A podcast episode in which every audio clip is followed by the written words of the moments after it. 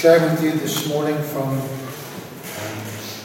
the reading we had in Luke's Gospel, the account of Simeon and Anna, focusing mainly on Simeon, but with some reference to Anna. The scene of this story is set, we are told, in Jerusalem and specifically in the temple that was built by Herod. Course, it was one of the great wonders of the world in that day, Herod's temple, and many pilgrims would come and, like we do, visit, uh, like we visit cathedrals and what have you, they would come to see the temple and they'd look around uh, the temple. The scene more specifically than even that is set in the court of the woman within the temple. We know this, of course, because Anna was there, and Mary, and Joseph, and in fact, there's a story Jesus told about the um, poor widow who cast in her, her mite into the, off, into the offering, and she would, would have been in the court of the woman. It doesn't mean that it was a, a female only area, uh, as we might think. Men went there as well. What it meant was that was the furthest point in the temple that a, that a woman was allowed to go. Only men could go beyond that point. Um, and it was in this court of the woman that this story of Simeon and of Anna is set. And we read how that Joseph and Mary brought the Lord Jesus to Jerusalem to present him to the Lord, what's known as the presentation of the firstborn. And in verse 22, we read of how they came to offer the sacrifice, the necessary sacrifices according to the law. They come as we read in our first reading this morning, they had come to offer a burnt offering and a sin offering, required by law for the presentation of the firstborn. That was the burnt offering. And then there were regulations for the cleanness or the uncleanness, ceremonial uncleanness of the of the mother, in this case Mary, which was the sin offering. And we noted in, our, noted in our reading that a young pigeon or a turtle dove would suffice for both of these offerings in circumstances where the mother was unable to afford a lamb. Um, this was the alternative. She, if she be not able to bring a lamb, then she shall bring two turtle doves or two young pigeons. And it's interesting here in verse 24 of Luke that we read that Mary and Joseph offered a pair of turtle doves or two young pigeons. The Lord Jesus was not born to a wealthy family. He was uh, really a member of the poor. And so, 41 days after the birth of Jesus, in order to fulfill all the requirements of the law, the Lord Jesus is brought to the temple. And it's an amazing thing that the Lord Jesus, who had come into the world to be the Redeemer,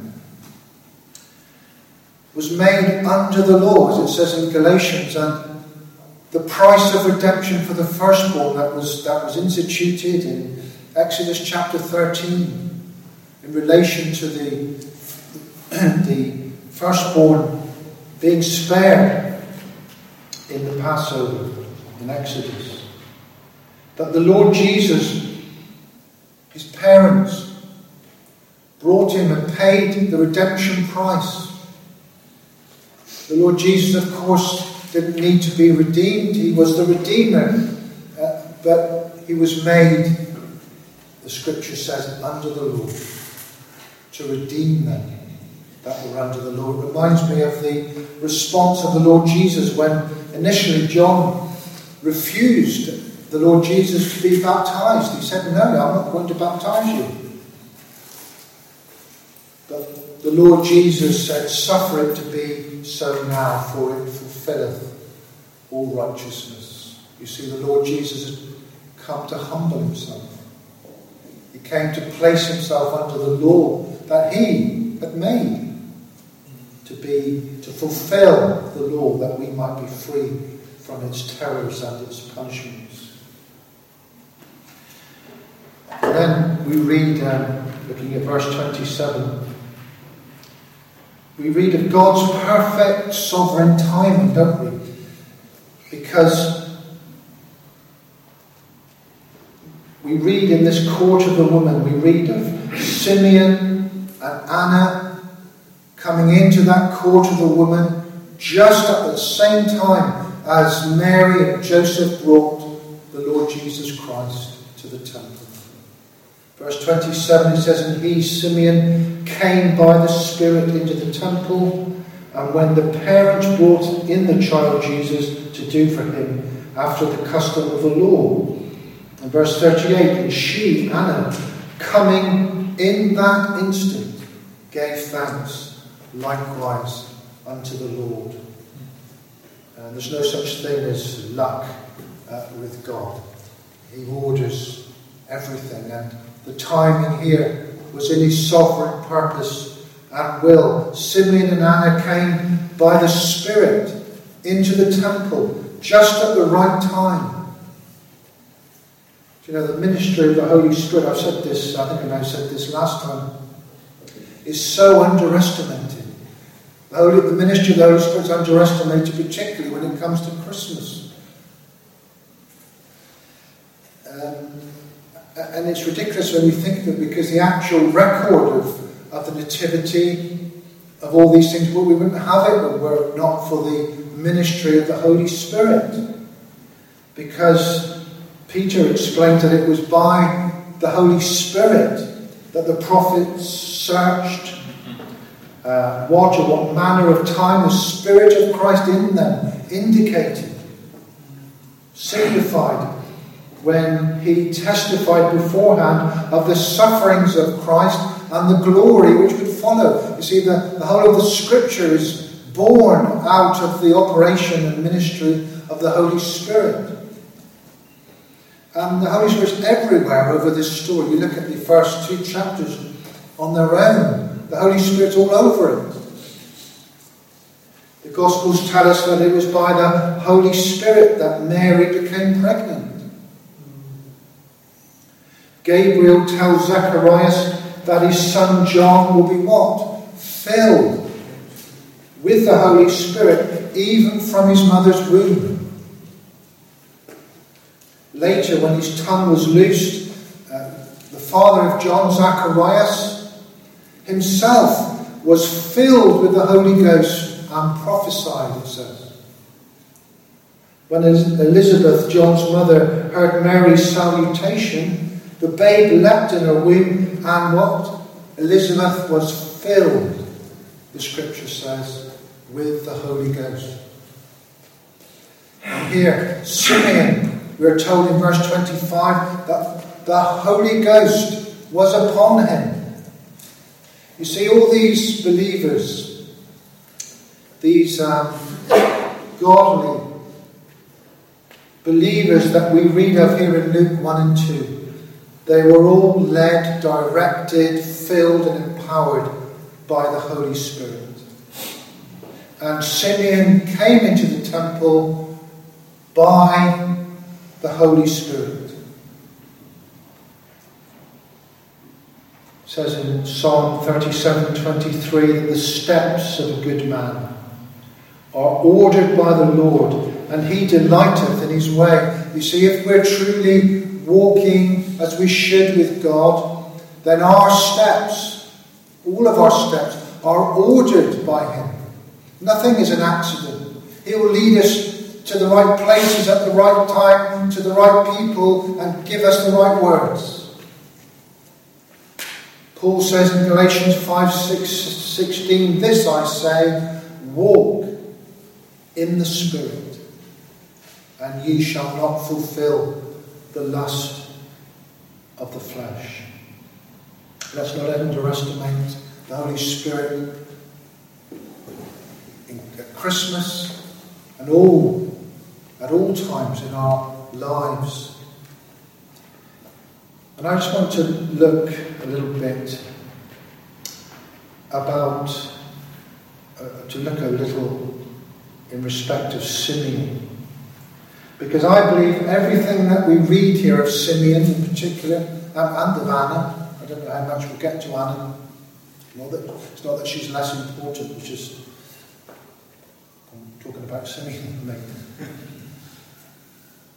But I believe everything that we read of here, we're going to go through, is a testimony, not to Simeon, but to the Holy Spirit's power and work in his life. Everything that's said about Simeon's character is a result of the work of the Holy Spirit in his life.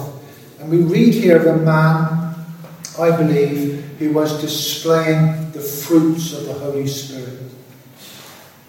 It was because he walked in the Holy Spirit that he was in a place where he could receive direct prophetic revelation from God, which we read of. It was revealed unto him, verse 26, by the Holy Ghost, that he should not see death before he had seen the Lord's Christ.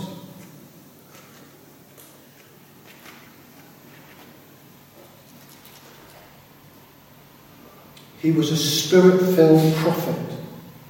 And who every, as much as every other prophet in the Old Testament was a person who inquired what person or time the Spirit of Christ in him was signifying. He was a prophet, and the Holy Spirit was working in his life. And the Holy Spirit in him produced the life of God in him, sanctified him, and made him a man of God. There's no evidence that Simeon was anything um, extraordinary or special in the world. He's not, there's, no, there's no evidence that he was a priest. He was an ordinary person as far as we can see by the standards of this world. He was a simple believer. And his name, Simeon, testified to what God was doing in his life. Simeon, which is a, is a very common name at that time. But it means, it means God has heard. Simeon means God has heard. And, that, and I believe that just sums up Simeon completely. Simeon by name and by nature for he was one who was seeking an answer from God. For God to fulfill this prophetic promise to send the Saviour, the anointed one, the Christ, and that he would see, literally see with his own eyes, this anointed Messiah before he died. That was God's assurance to him. So that we don't have much in the way of biography of Simeon. We have his name. We have part of his address, which was Jerusalem. We don't know the street or house number. It's all we know. It says in verse 25, And behold, there was a man in Jerusalem whose name was Simeon. Well, pretty brief. We know very little about his outer life, but we know quite a lot here about his inner life, his spiritual life. Verse 25 it says, And the same man was just and devout, waiting for the consolation of Israel, and the Holy Ghost was upon him. You see, I believe only the Holy Spirit can create a man like that. It's only the Holy Spirit that can make us like that. He's described as just and devout, righteous and devout. He, of course, he was reckoned, he was accounted righteous, just like Abraham was accounted righteous through faith. I don't. I think in context, in context, it's probably not meaning that kind of righteous, but rather the reference here is to his consistent, faithful, and holy walk with God day by day. Growing in faith and obedience and personal holiness. He was just, he was righteous in his walk. And it says he was devout. He was devoted to the Lord, in other words. He's pious. He showed reverence, godly fear. He's God's man.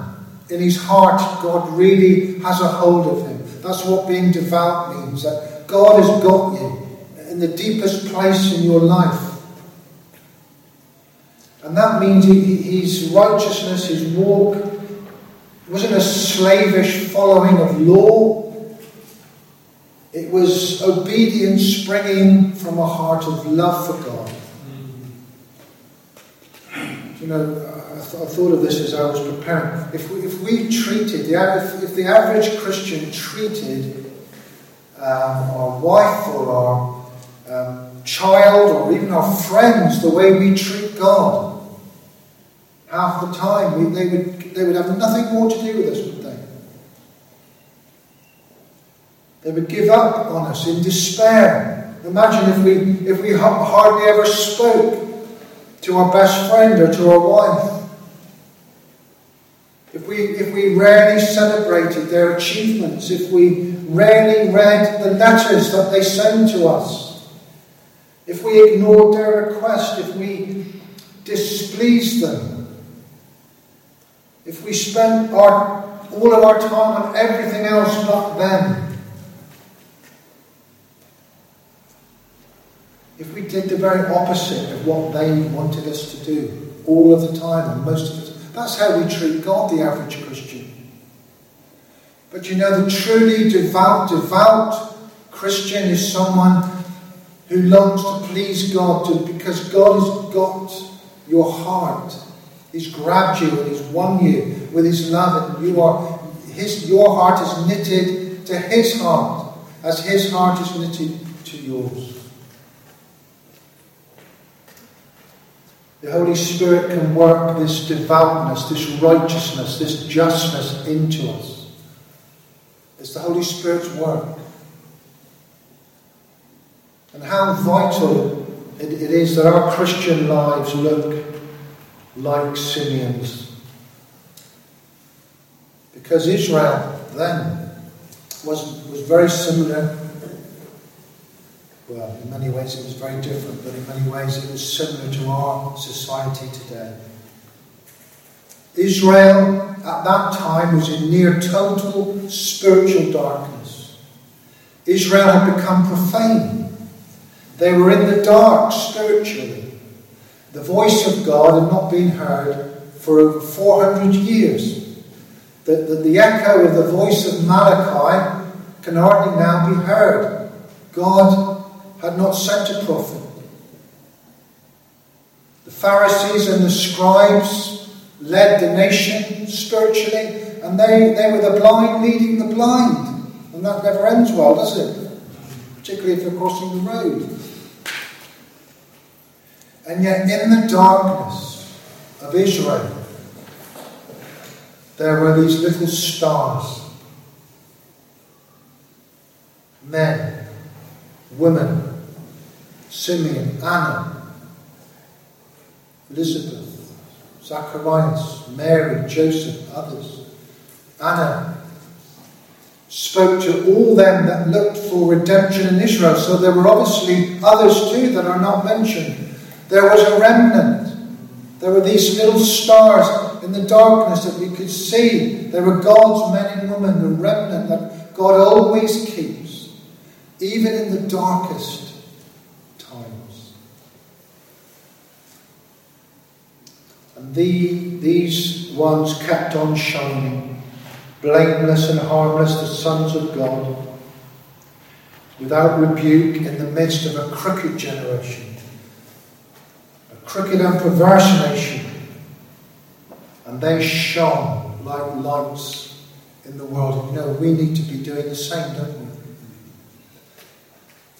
We, we are, we are the light of the world. We're, we're, we may be not very many, but we're, we're stars, we're lights shining in the darkness. And we need to pray to God this year that we, we should shine more effectively, more brightly in this dark and crooked and perverse world. And all this, verse 25, uh, was because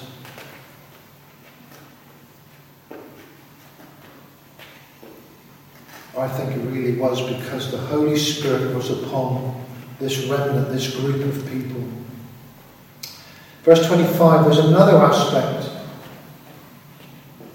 of the Holy Spirit's work in, the, in Simeon, which is seen, I think, in the words waiting for the consolation of Israel. You notice that in verse 25. He was just and devout, waiting for the consolation of Israel. And the Holy Ghost was upon him. What does that mean? Waiting for the consolation of Israel. You see, this man, Simeon, I think knew, and we need to learn this too, he, to, he knew how to live in the good of God's promise to him. You see, this man had, had an eschatological hope. Sorry to use that big word, but it was revealed to him by the Holy Spirit that he would not see death before he had seen the Lord's Christ. He had this hope in the coming of the Lord. And every day, I didn't say that, but I expect every day like Anna, who we know was there every day because it says so, was in the temple, looking, waiting, watching for the coming of the Lord. He could be seen wandering in the temple court, especially the court of the woman. Because Simeon and Anna, they knew their scriptures. They, they weren't looking for an adult, they were looking for a baby. They knew their scriptures. And they knew because it was a baby that the best place to be, to find Messiah, would be in the court of the woman. They knew Isaiah said, A virgin shall conceive and bear a son, and shall call his name Emmanuel. Even the remnant amongst the Gentiles, the wise men, they, they, what did they come to seek? They came to seek a babe. And Simeon had a hunger and a thirst and a hope in his heart. He was watching and waiting for the day that God will fulfill his promise. You're not going to die, Simeon, until you've seen Messiah. But God didn't tell him what day, what year, what month it would be. He had to watch and wait and hope in the hope God had given to him by his word of promise. Anna had exactly the same hope in her heart, and she departed not from the temple. I've already said that there are others whose names are not given, who were looking for redemption in Israel. You see, although they were small, they were a remnant. Although the world was dark around them, they had this hope that Christ would come This faithful band, these brothers and sisters, were looking for the consolation of Israel. They knew their scriptures. They know that Isaiah, had, had, as an oracle of God, had said, Sing, O heavens, sing, O heavens, and be joyful, O earth, and break forth into singing, O ye mountains, for the Lord hath comforted his people and will have mercy upon his afflicted. God had promised consolation would come through Messiah. You know, God's true people, God's true spirit filled people, if they're truly walking with God, are always people who have their eyes on the coming day of the Lord. Our consolation will be the day of Christ's second coming. Simeon was looking for his first coming, but it's the same principle. It's the same hope that Simeon had in his heart that we should have in our heart. And so many today seem to, even people with similar theology to us, seem to have attached their hope to the earth, to politics, to, to culture, to false and empty forms of religion. But Simeon and the rest of God's elect had their hope in God. They, they didn't care a fig for, for Roman power, for Greek culture, even for dead Pharisaical religion. Their hope was in the day that Christ would come and God would fulfill his promises. And you know, I believe that we need to simply preach the gospel of the Lord Jesus Christ. Society and culture and even politics change by Christians being made. God may call you into all sorts of different types of work, and you will be salt and light. But the church, as the church, has one job, and it is to preach the gospel of the Lord Jesus Christ. Do you know there's another aspect of the work of the Holy Spirit in this man, Simeon? And uh, this, is, this is a wonderful thing, too. Uh, did you notice in verse 29 particularly how Simeon has a complete absence of the fear of death? He says, Lord, now Lettest thou thy servant depart in peace according to thy word. He wasn't afraid to die. He had total peace. I only, only thought of this uh, um, yesterday. You see, you could, I expect I would have been like this probably. God had promised him he could not die, he would not die until he had seen the Lord's Christ. Someone who is fearful of death then would have, would, would, have gone, would have gone everywhere apart from the temple because you don't want to see Christ. Because as soon as you see Him, you can now die. But what do we see in Simeon? On the contrary, a bit like Moses did once, he says, Lord, let me depart. I've seen Christ. And, and the true Christian doesn't fear death. He has confidence that, well, Simeon had confidence that he would see the Lord before he died. It's different for us. We have confidence that we will see the Lord after we die. When the Christian dies, he awakes, she awakes in the very presence of Christ. and even that is not our final and fullest hope, because our bodies remain in the earth. And we're told, in fact, a lot more about the final new heavens and the new earth than we are about that period of time in between, what's called the intermediate state. When we go to heaven without our bodies. But what we do know, despite the fact we're told very little about it, is that it is a great and wonderful place to be. The Apostle Paul's, in reference to this intermediate state, in Philippians 1 says, For me to live is Christ, and to die is gain. Like Simeon, he has a desire to depart and to be with Christ, which is far better. You see, only the true believer is able to look death straight in the eye and say, I do not fear you, and have peace that passes understanding.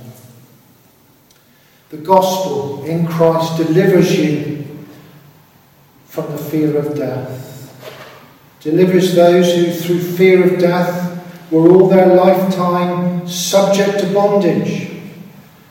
Once you've known salvation in Christ, you have the consolation and confidence that Simeon knew in his heart. I'm just continuing with the story in verse 28. Verse 28, we see how Simeon comes over to Mary and Joseph and takes the baby from them and holds Jesus, the Christ of God, in his arms and bless, blesses God.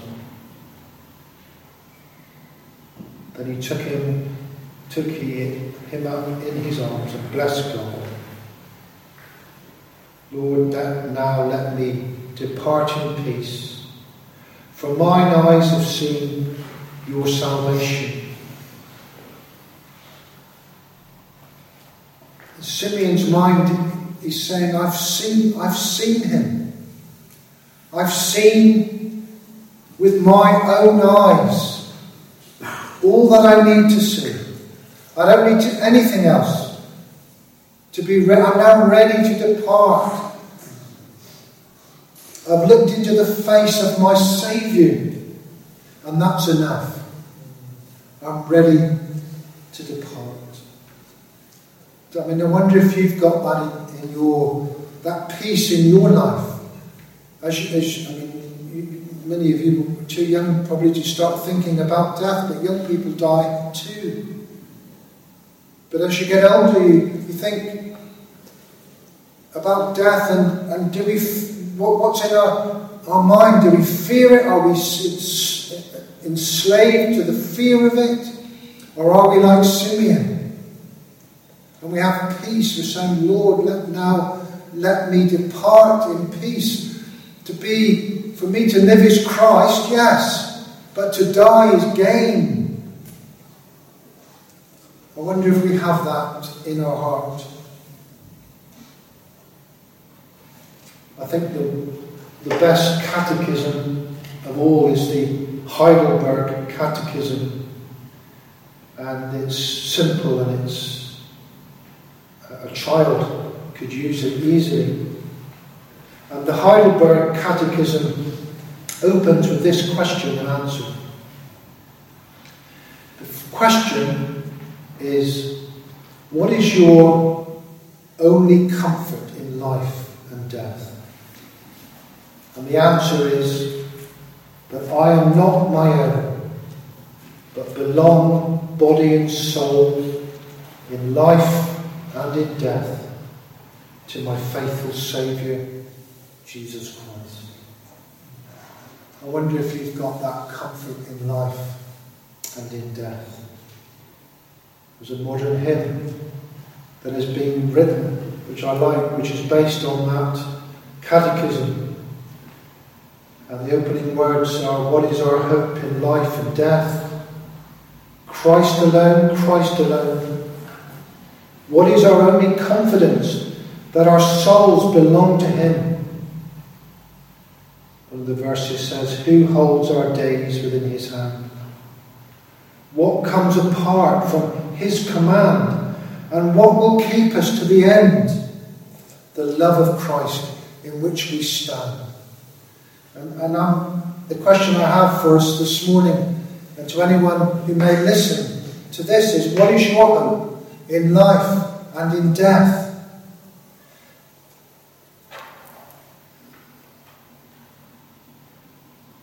Simeon had this great hope and peace in his heart because of Christ. He saw his Saviour. Simon blessed God with Jesus in his arms. And then, under the influence and power of the Holy Spirit, we read in verses 29 to 32 that he did a most amazing thing. He sung a new song. He sung a hymn. It says, Lord, now lettest thou thy servant depart in peace according to thy word, for mine eyes have seen thy salvation, which thou hast prepared before the face of all people, a light to lighten the Gentiles and the glory of thy people Israel. Know, again, I think this is a mark of the, the work of the Holy Spirit in the church and in people's lives, is that where the Holy Spirit's working, there is always song. Old songs and new songs. Old songs, songs are sung and new hymns are written. And in the first two chapters of Luke, we have, we have spirit wrought hymns right through. Hymns from Zacharias, from Elizabeth, from Mary, from the angels, the choir, and now from Simeon, praise and worship to God. And Simeon's, I think, is one of the greatest hymns in the New Testament because there are a lot of, it doesn't come across in, in the English translation, but in, in, in the Greek, it's obvious where these hymns are in the New Testament. There are many of them. And Simeon's, I think, is one of the greatest hymns celebrating God's salvation. It's known as the Nunc Dimittis in Latin. And right here, at the presentation of the Lord, the Holy Spirit uses a humble man, an ordinary minister, to preach the gospel. And what does Simeon sing or say about this gospel? Verse 30 he says, It is thy salvation.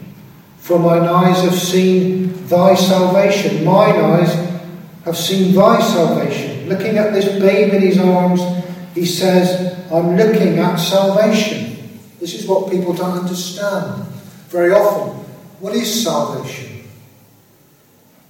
Salvation is Jesus.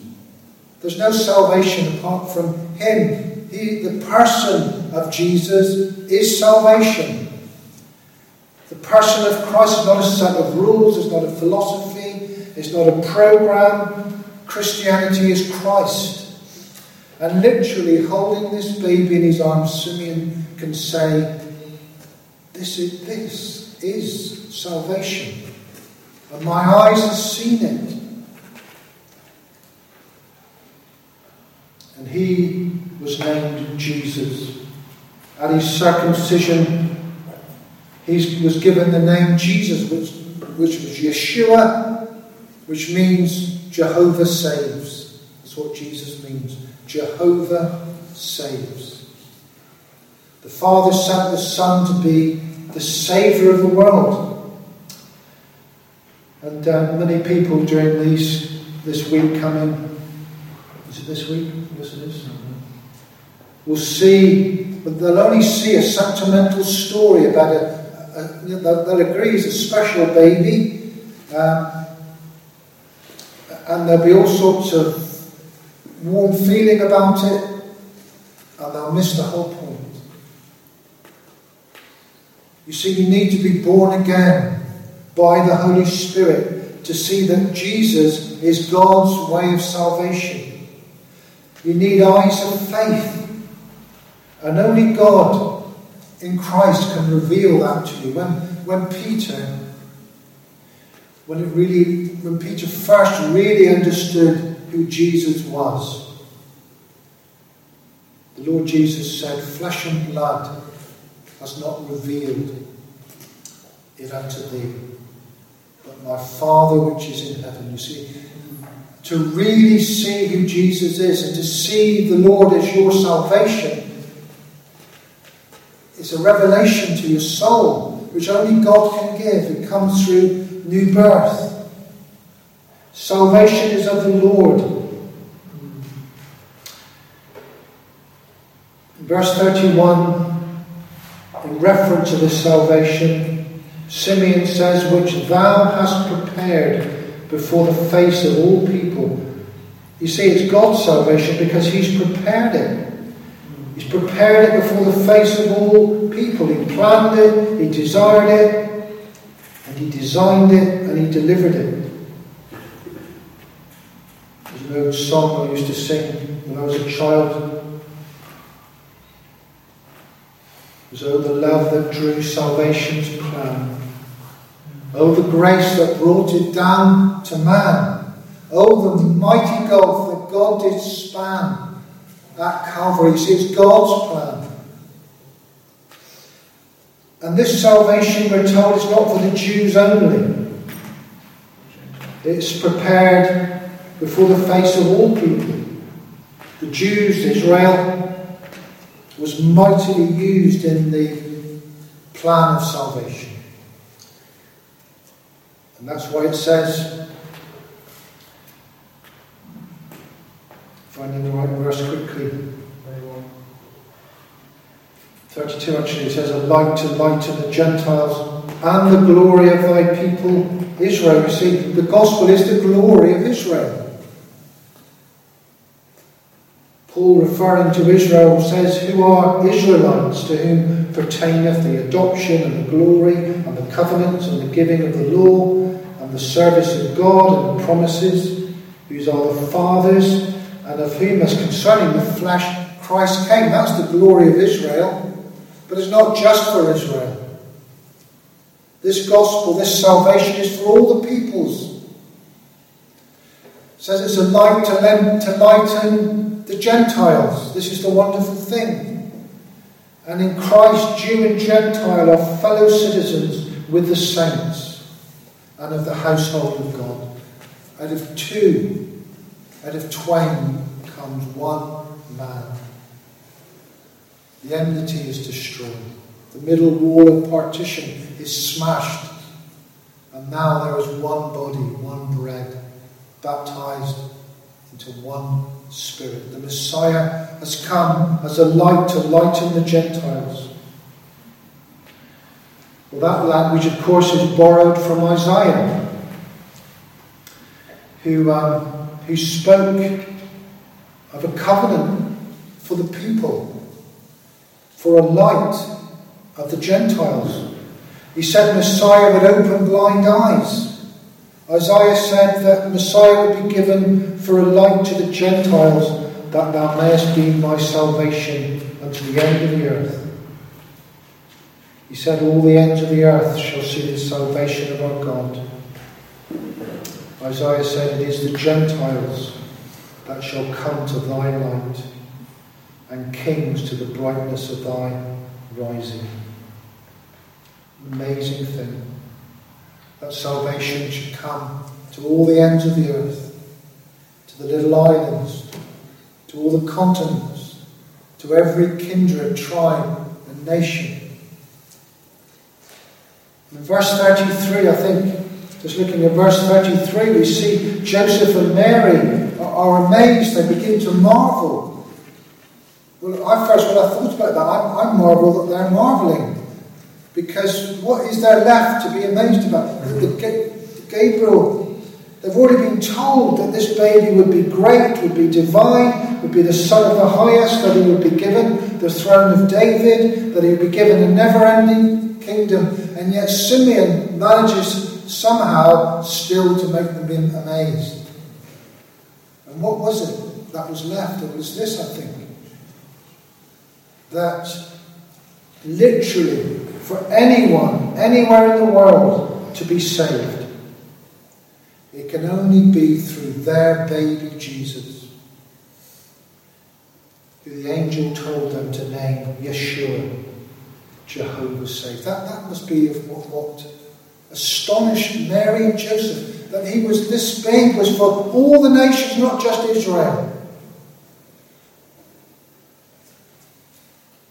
And that's really the most amazing thing that in God's economy we are included. We, as unnatural branches, are grafted onto the natural branch of Israel. And after singing his prophetic hymn, Simeon in verse 34 blesses the family, and then he does something amazing. He looks, looks at Mary and he addresses Mary directly. And what he says to Mary is quite amazing. He says three things about Jesus. First of all, he says that he will be a stone of stumbling and a rock of offence for many, and a rock of salvation for others. says this child is set for the fall and rising again of many in Israel. Secondly, that he will be a sign which shall be spoken against. I'm in verse 34 at the moment. 34 and 35. And then thirdly, that Jesus will be a sword which will pierce through Mary's heart and the hearts of many others too. We'll very quickly go through them. First, many will fall and many will fall because of Christ, and God's people will be raised by him. Is set for the fall and rising again of many in Israel. This reminds me that there's no neutrality when it comes to Christ. You're either with him or against him, you're either for him or against him. Peter describes this sharp difference um, in people's responses to Christ. He says, Unto you who believe, Christ is precious. But unto those who are disobedient, the, the vast majority of the world,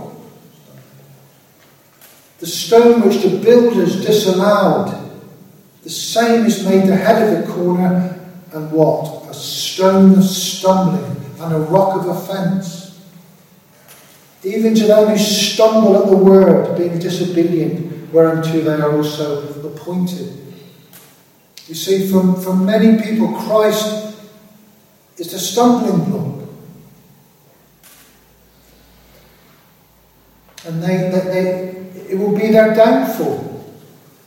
It will cause their fall. And for others, God's people, Christ causes us to rise. He lifts us up, sets our feet upon a rock. He becomes our rock. We shelter in him. And then Simeon says that Jesus will be a sign spoken against. Well, that's true, isn't it? We think of how great the contradiction of sinners was that Jesus had to suffer. Jesus was called mad and bad. He was called a devil. He was reviled, but Peter said, he reviled not again. See, everyone loves the story of baby Jesus in the cradle, but you start talking to them about the cross and how Jesus was set forth as a propitiation in his blood. And they'll soon change their tune. They'll sing away in the manger. But you tell them of, of how the Lord Jesus Christ was the substitute, that he bore in his body your sin and my sin on our, in our stead, and then they're not so keen. They will reproach, we are often reproached for the name of Christ. And you know, it's not just when Jesus was on earth. He's still being reproached and insulted today. He's still a sign that is spoken against today. Peter said, If you be reproached for the name of Christ, happy are ye, for the Spirit and glory of God rested upon you. And it says here, on their part, he, Christ, is evil spoken of, but on your part, he is glorified. That's what I call a good deal. Where Christ is vilified and reviled, but when we're reviled in his name, we get glory for it.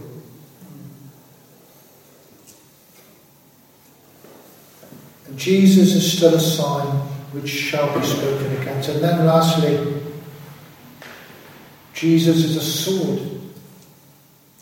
Verse 35 Yea, a sword shall pierce through thy own soul, so that the thoughts of many hearts may be revealed. This looks ahead, doesn't it, to the sufferings and crucifixion of Jesus Christ. Mary, says Simeon, the time is coming that a sword will pierce your own soul. He is a baby now, but he has a destiny that was set in eternity in the covenant of redemption. Salvation began in the loving purpose and will of the Trinity, and God sent forth his Son. And I can just picture the Son holding like a small globe in his hand this world. And the Son saying to the Father, like Isaiah did, Here I am, send me. And Jesus came to this small, relatively small planet from heaven. And on a bare hill, Jesus Christ died for our sins, for my sins, for your sins. And I'm sure when Mary saw her son upon the cross, and when she saw the Roman sword and spear go through his heart, that a sword went through her heart. But I think more than the fact that it was she was his mother, I think maybe that the sword that went through her heart was the thought that her son was on the cross, not only for the sins of the world, but for her sins too. We may not know, the hymn says, we cannot tell what pains he had to bear, but we believe it was for us he hung and suffered there. I wonder if the sword, that sword, has ever pierced into your soul.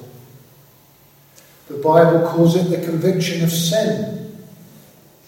That knowledge that you're a sinner and that you need salvation.